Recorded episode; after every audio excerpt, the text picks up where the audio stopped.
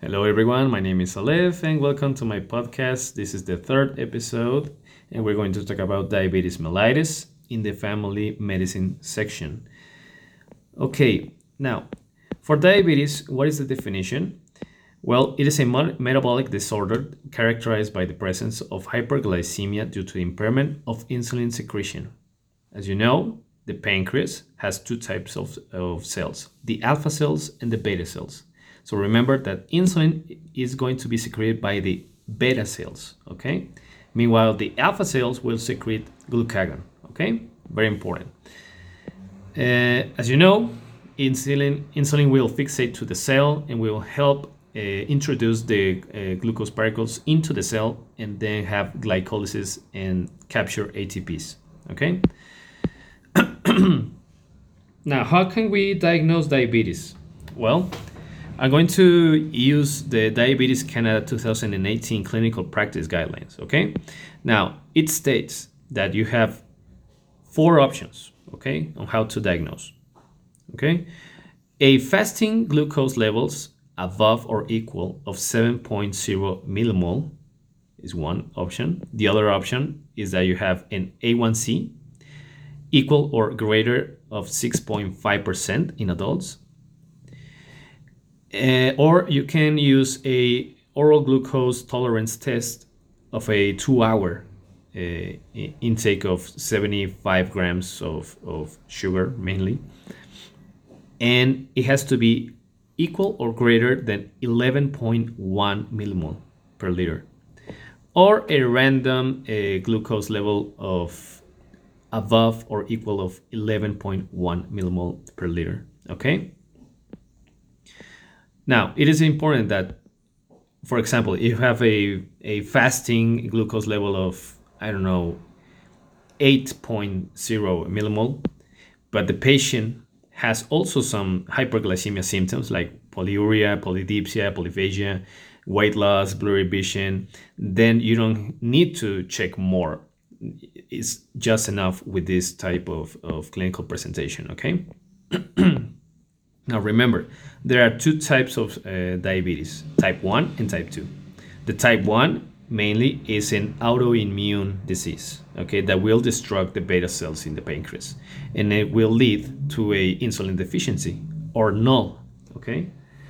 So very important. The type 2 well is because the, the pancreas does not produce enough insulin, okay?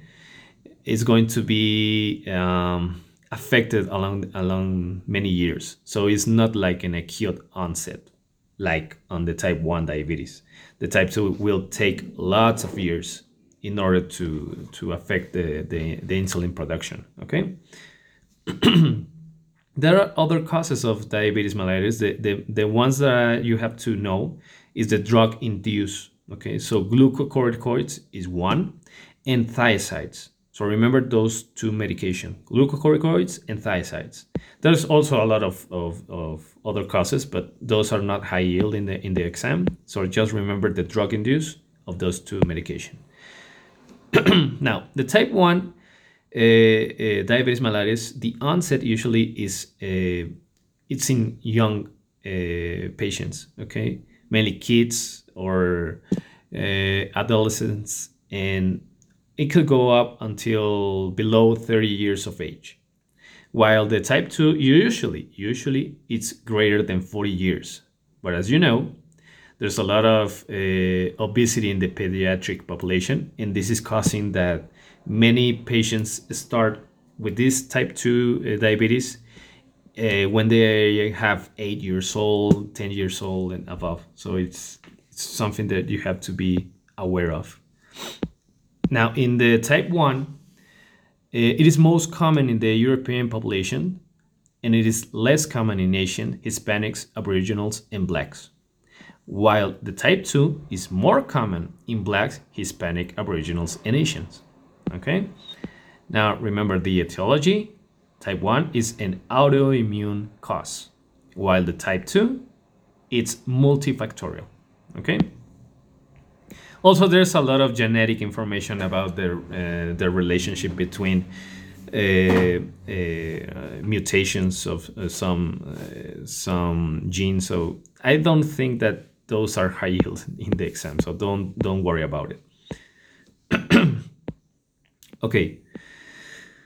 Now, the treatment with these two type of, of, problems is that type 1 will always, always have insulin, okay? Meanwhile, the type 2 will have lifestyle modifications. There's also non-insulin anti-hyperglycemic agents. We can also use insulin, okay? Now, what are the acute complications? This is way high yield for you, okay? So remember, the acute complication, the main one in type 1, is DKA, diabetic ketoacidosis. It's very, very important that you have to know it. Uh, while the type 2, you have to use the HHS, the hypersmolar hyperglycemic state. Okay, but it can also present with a DKA. Okay, so don't, it's not like a rule. So, but in the test, they always will want to differentiate each complication for each uh, type uh, of diabetes. Now, for the treatment of diabetes, remember that we have to control with the A1C. Okay. And what is the goal? Well, the goal is that you have to have an A1C below or equal of 7.0%. Okay, very important. With this uh, percent, we're going to reduce the risk of microvascular uh, problems. Okay, so very important. Now, in some patients, you, you can also go a little bit downward, like for example, 6.5 in some patients that have a cardiovascular disease. So we want to go lower them a little bit more than the general population. Now, uh, the diet the diet is not going to be an important factor in the exam so don't worry about it but the lifestyle modification they will ask how much exercise do they have to to do each week. And the answer is 150 minutes per week of aerobic exercise okay? You can divide the sessions along the week is is more more uh, most recommended. For example 30 minutes uh, four times a day or five times a day, and you will achieve the, the goal. Now, for the medical treatment for a non insulin anti hyperglycemic agent, the first one that we're going to prescribe is metformin. Okay? Very important. We are, we're going to uh, uh, check the, the, blood, uh, the blood levels, the glucose levels uh, monthly. And if we achieve uh, the goals of the A1C in three to six months, then we can continue it. If we do not uh, manage to do to to go below 7.0 percent, then we can use other type of medications. Okay. Uh, for insulin, well, insulin we can use it at any point in the treatment. Okay there's no rules when we can use it or when we cannot use it. You, you just you have to check the patient and evaluate evaluate the, their cardiovascular disease uh, factors or any other uh, problems that the, the patient has. So it's mainly up to the to the doctor, but you can use insulin in any point of the treatment. Okay. There's a lot of types of insulin, as you know. There's rapid acting insulins, short acting, intermediate acting, long acting, premix regular insulin, premix insulin analog. So there's a lot of insulins that we can use, and it, it will depend on the type of insulin that we want to use. Okay, right now the the ones that are more uh, that the doctors use more is the most are the long acting basal especially the, the glargine or degludec. Okay, why? But well, it's you only have to um, tell the patient that they have to inject the insulin once a day, and that's it. While the prandial, the prandial bolus insulins, like the rapid acting, short acting, or even the intermediate acting, you, you have to apply more than two or three times a day. So it's not very comfortable for the patient. So take that in mind. Okay. Now, how can we um, start insulin therapy in patients? Well, for the type 2, we're going to mainly focus on the type 2. They will not ask for the type 1, so don't worry about it. The type 2 uh, diabetes mellitus uh, insulin regimen, you have to start with 10 units of basal insulin at bedtime, okay? And then you have to titrate up to one unit until the, the, the fasting glucose levels are below 7.0 millimole per liter, okay? So that's how you have to start it. Now, there's some a dosing sample that you can use for the the prandial bolus insulins and the basal insulins. Uh, it's a little a little bit complicated, but it's it's not that hard. We're going to take an example of a person that weighs 100 kilograms. Okay, now the the dosage that is recommended it's you have to use the 0.5 units per kilogram. So if you have a patient that weighs 100 kilograms, then you have to multiply 100 times 0.5 and the answer goes to a 50 units of insulin. Okay, that's the total daily insulin that, that the patient has to to receive. Okay, so you have the 50 units uh, total insulin. Okay, now you have to use the basal insulin and the bolus insulin. Okay, the basal insulin is going to be the 40% of the uh, total daily insulin. How do you multiply? Well, it's 40% times the 50 units of insulin of the total daily insulin. And that is going to uh, lead to a, a basal bedtime dosage of 20 units. Okay, so you have to apply at night 20 units. And then the bolus insulin uh, that you're going to use with each meal First, you have to do the 60% of the 50 units that you already managed to, to, to do with the total daily insulin. And then you have to multiply 60% time 50 units, and then you get 30 units of, of bolus insulin. Now, with that 30, you have to divide between each meal. So there are three meals a day. So the, it's 10 units per each meal or with each meal that you have to administer. So that's uh, I don't think that they are going to ask you to do those type of calculations, but uh, it's very important you have to know it and how to uh, do the, the math on how to apply this type of, of insulin regimens to the patient. So try to use, uh, I don't know, use your, your body weight and, and do all these calculations, okay? okay. Now, oh, there's also one uh, novel therapy that is the insulin pump therapy. You don't have to worry about it, but it's it's nice to know that there's a, an external battery operated device that uh, patients can use, and the the device is going to administer by itself the, the insulin, so the patient does doesn't have to worry about it. So they just have to go along with their living lifestyle, and and the machine will do everything. So that's that's nice that it exists right now. now, uh, let's talk about the acute complications of the DKA and the hypersmolar hyperglycemic state. Okay, so remember, DKA will usually occurs in, in type 1 diabetes. Meanwhile, hypersmolar hyperglycemic state will occur um, in type 2 diabetes. Okay. Uh, why it presents in the type 1 usually is because the deficiency of insulin with the counter-regulatory hormones like uh, glucagon, cortisol, catecholamines. it is because also the fat mobilization it will increase. Uh, this will lead to ketoacidosis keto acids and it will uh, have a metabolic acidosis. So that's mainly the pathophysiology of the DKA.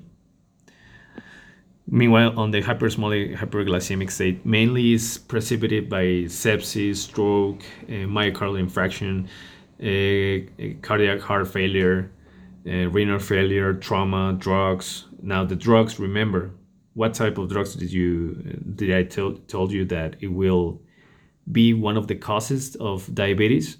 glucocorticoids and thiazides. So it's glucocorticoids, diuretics, immunosuppressants, and phenytoin. Okay, but the ones that I always will ask you is the thiazides and the glucocorticoids. Okay.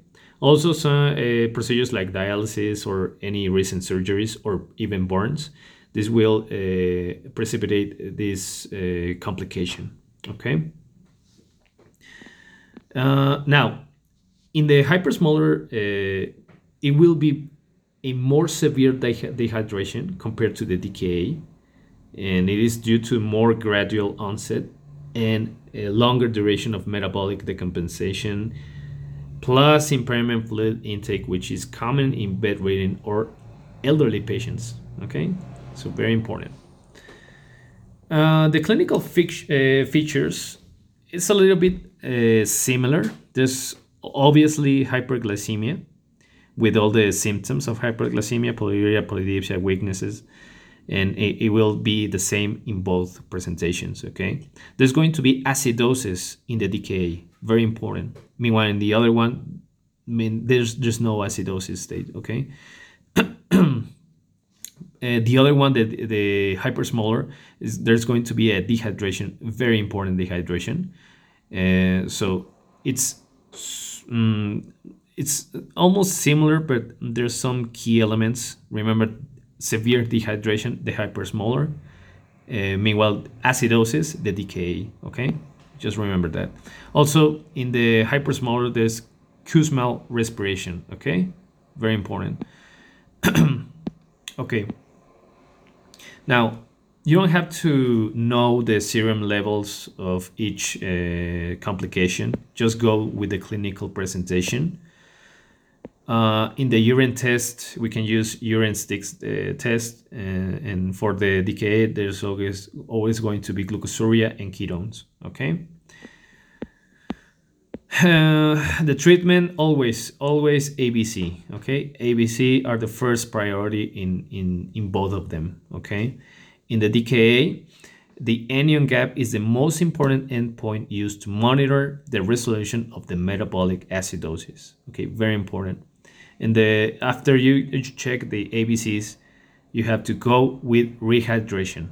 Okay, so IV lines, uh, two IV lines, remember, and start to hydrate the patient. The we have to use insulin therapy and potassium replacement in DKA. There's also uh, you have to to use a potassium replacement, but only if you have uh, lower uh, uh, potassium levels in, in, in the system, okay? I think that that's mainly the th main things that you have to uh, worry about the, the treatment in these two uh, acute mm -hmm. complications. Okay, what are the complications of diabetes?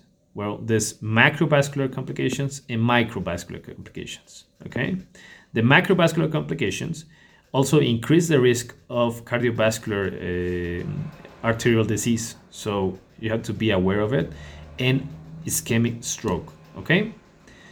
Now, the treatment for this always, always you have to have a blood pressure control.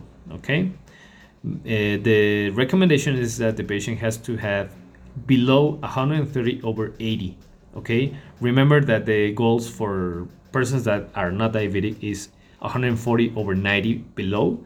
Well, for these type of patients, you you want to go a little bit down okay 130 over 80 and below okay so we can with this we can prevent a, a, a stroke okay? We can uh, we have to also check the lipid levels. The ldl cholesterol we have to go lower than 2.0 millimole okay? Very important okay? We can use uh, ACE inhibitors or ARBs uh, angiotensin receptor blockers for high risk patients. And also we can uh, use ACE inhibitors for renal protection or ARBs, okay? We can we have to recommend the patient that they have to stop most smoking if, if the patient is smoking. And for the microvascular complications, well, the first one is diabetic retinopathy, very important. Their clinical features may be three types: macular edema, okay, non-proliferative, and uh, retinal capillary closure, okay? Very important. How can we prevent? Well, we have to have a tight glycemic control in order to uh, avoid this complication. Uh, also, the lipid control, as we as we uh, mentioned, the hypertension, the smoking cessation, as you know, and we have to recommend an annual follow-up visits with an optometrist or an ophthalmologist examination. Okay, very important for this type of patients. uh, what else? Diabetic nephropathy. Okay, very important also. We have to check the serum creatinine. Okay, and the random urine albumin to, cre- uh, to creatinine ratio. We have to screen the patients annually after we diagnose the patients with type 2 diabetes and also type 1 diabetes. Okay, you have to check them. Right? Now, the treatment, as, as, as I already said, the renal protection, well, we will use ACE inhibitors and ARBs. Okay, we can delay the progression of kidney failure. Okay, and also we have to check on the medications that we are giving to the patients. Remember, we have to avoid an, uh, uh, at any cost, or if it's, if it is necessary, you have to reduce the dosages of the medications that work up on the on the renal tissue. So we have to be very careful for nephrotoxic drugs, okay? Or even dyes when you want to check some study, I don't know, a CAT scan with IV uh, dye, we have to be very aware that those patients have to be in a not a severe uh, renal uh, problem. So we have to check that out before we have to send studies that involve dyes. Okay. The diabetic neuropathy. How would they? How we can screen them? Well, we, we have to use a tuning fork of 128 hertz or a 10 gram monofilament, or you can use both of them. Okay. So uh, remember, you always use at least two times a, a year the 10 grams monofilament and check their, their feed to the patient. Okay, many patients don't like to have their uh, feed check, checked on, but we have to be well, we have to talk to talk to them why is it it is important. Okay. Uh, the treatment, as I already told you, always always glycemic control. For the neuropathic pain syndromes, we can use a lot of drugs. Uh, mainly, we can use tricyclic antidepressants like amitriptyline. We can use pregabalin, duloxetine. Remember, duloxetine. The, the the good thing about duloxetine is that it, it can resolve some of the depression issues, but they can also uh, help a lot with the neuropathic pain. Okay, so you have two types of actions and also foot care education. We have to educate the patients how to clip their nails, how to bathe, uh, uh, maintain the our, our feet uh, dry, um, what type of footwear do they have to use.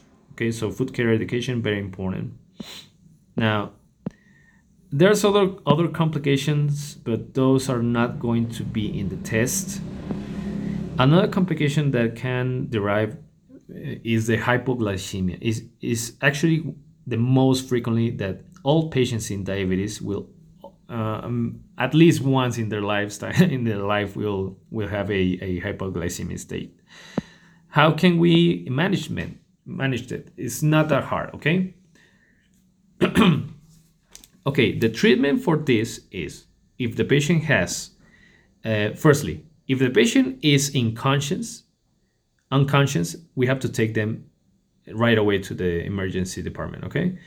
If the patient is conscious, but they have a lot of uh, neurologic symptoms, and you check their, their glucose levels, and it is uh, below 4.0 millimole over, li- uh, over liter, then we have to make them eat 15 grams of carbohydrates, okay, or make them uh, take a glass of, of juice or a cup of juice, or we can use some packets of sugar and dissolve it in water.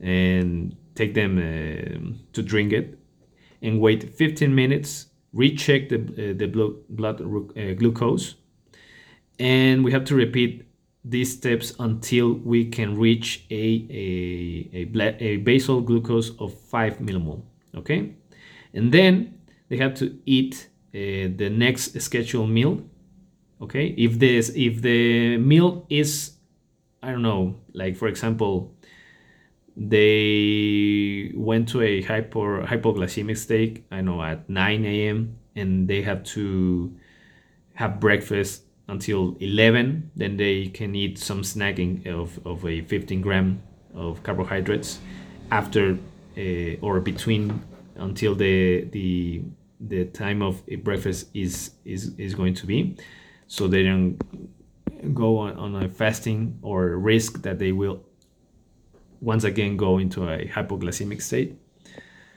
Uh, what else? Mm, well i think that's it. Yeah. We covered the diabetes mellitus section. Very important section. So try to study it. Uh, just remember the ones that I told you that they will will always uh, be asking on the test.